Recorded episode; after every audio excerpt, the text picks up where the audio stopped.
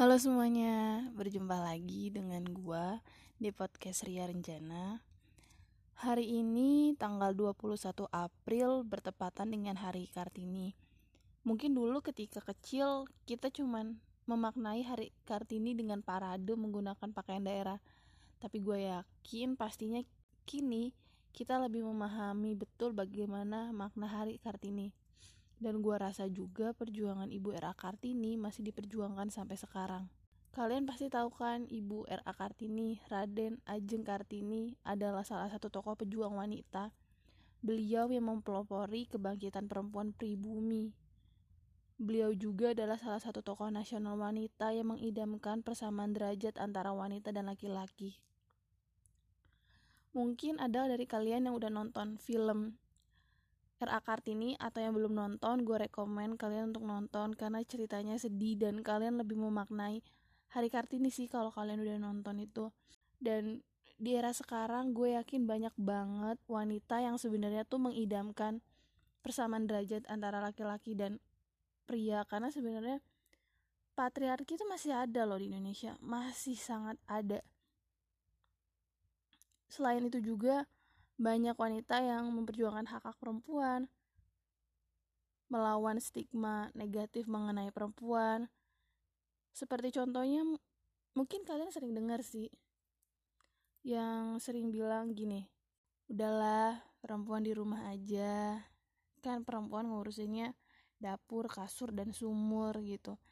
Gue sadar itu pasti lahir dari sejak dulu gitu. Apalagi tadi yang gue bilang patriarki masih ada di Indonesia. Dan stigma perempuan kalau habis nikah ya udah jadi ibu rumah tangga aja. Padahal menurut gue mau jadi ibu rumah tangga ataupun wanita karir itu bukan pilihan pun. Kalau mereka yang memilih untuk menjadi ibu rumah tangga atau wanita karir pun itu sama-sama baik kok gitu. Ya gue berharap sih kita wanita-wanita Indonesia masih muda gue berharap untuk bisa menghapus stigma ini karena nantinya akan terus menjadi culture.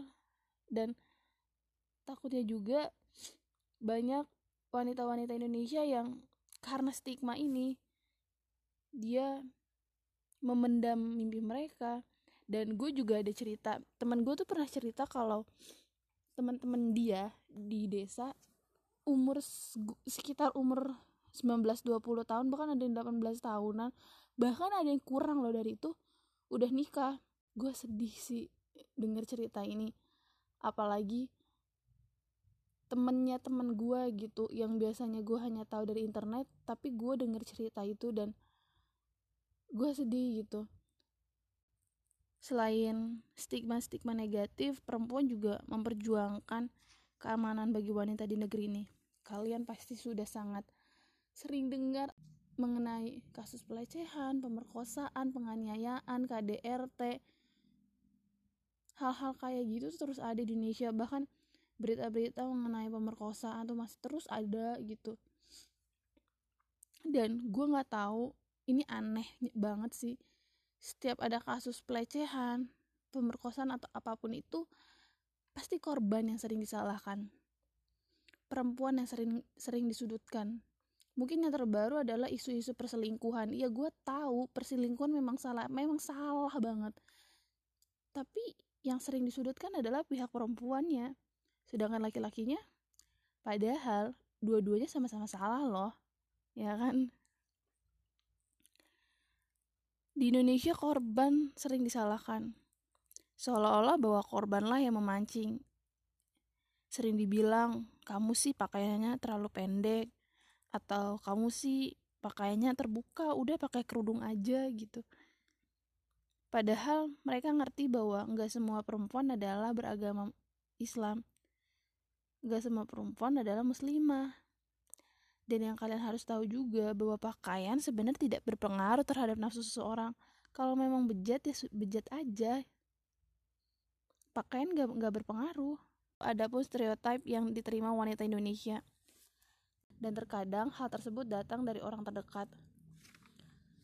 Ya, entah keluarga, saudara, teman, sahabat, orang-orang terdekat. ataupun hal-hal sehari-hari yang sering dihubungkan dengan gender. Mungkin kalian pernah ngerasain. Contohnya gini, kamu kan wanita, harusnya rapi dan bersih serta wangi. Masa wanita kotor sih? Wanita tuh jangan begadang, jangan bangun siang. Why? Terus, apabila yang melakukan hal tersebut laki-laki, apakah bisa dimaklumkan? Oh, kalau laki-laki mah boleh kok bangun siang, boleh juga kok begadang, boleh boleh juga nggak terlalu rapi dan wangi tampil aja seadanya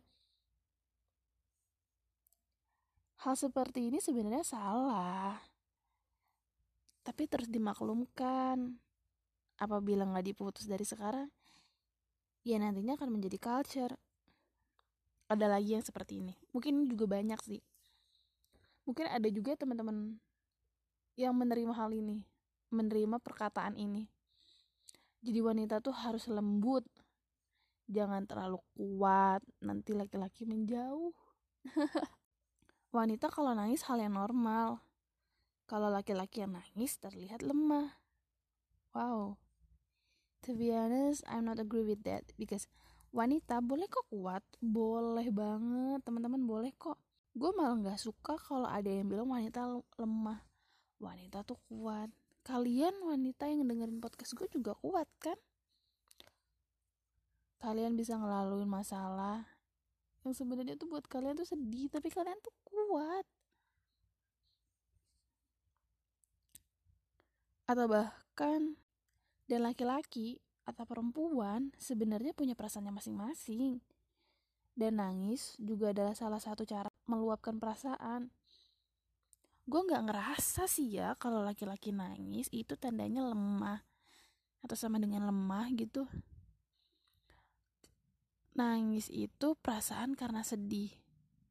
Dan itu wajar nggak apa-apa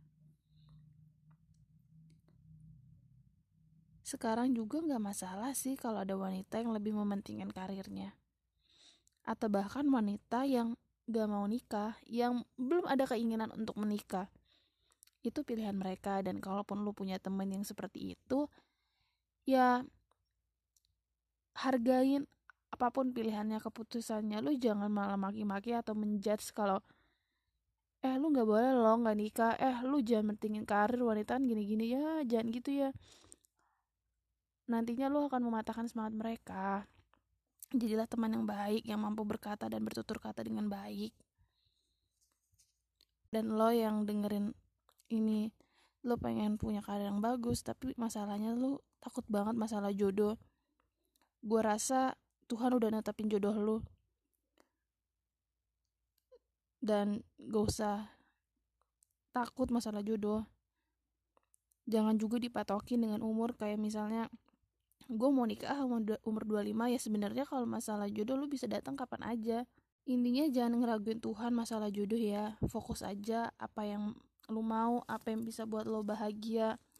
Jangan biarkan stigma-stigma di luar sana di lingkungan masyarakat buat alasan lu patah semangat. Lu harus percaya kalau banyak perempuan-perempuan yang akan dukung sesama perempuan.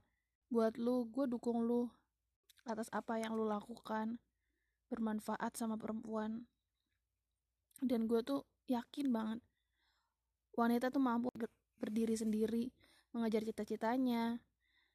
Lu juga bisa bantu perempuan lainnya dengan berbagai cara. Bisa share hal positif tentang perempuan, dukung perempuan yang sedang mengalami masalah. Kayak contohnya perempuan yang sedang mengalami masalah kasus pelecehan atau pemerkosaan mungkin di sekitar lu ada dengarkan mereka karena mereka sebenarnya butuh di, untuk didengarkan dan sebenarnya banyak banget perempuan yang butuh perempuan lainnya. Ulurkan tangan lu, buka telinga lu, dan ucapkan yang baik.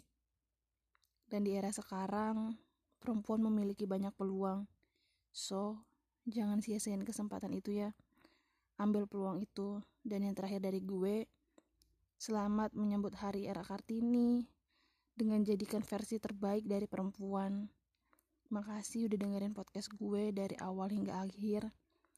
Dan sampai jumpa lagi di next podcast gue. Makasih. Bye.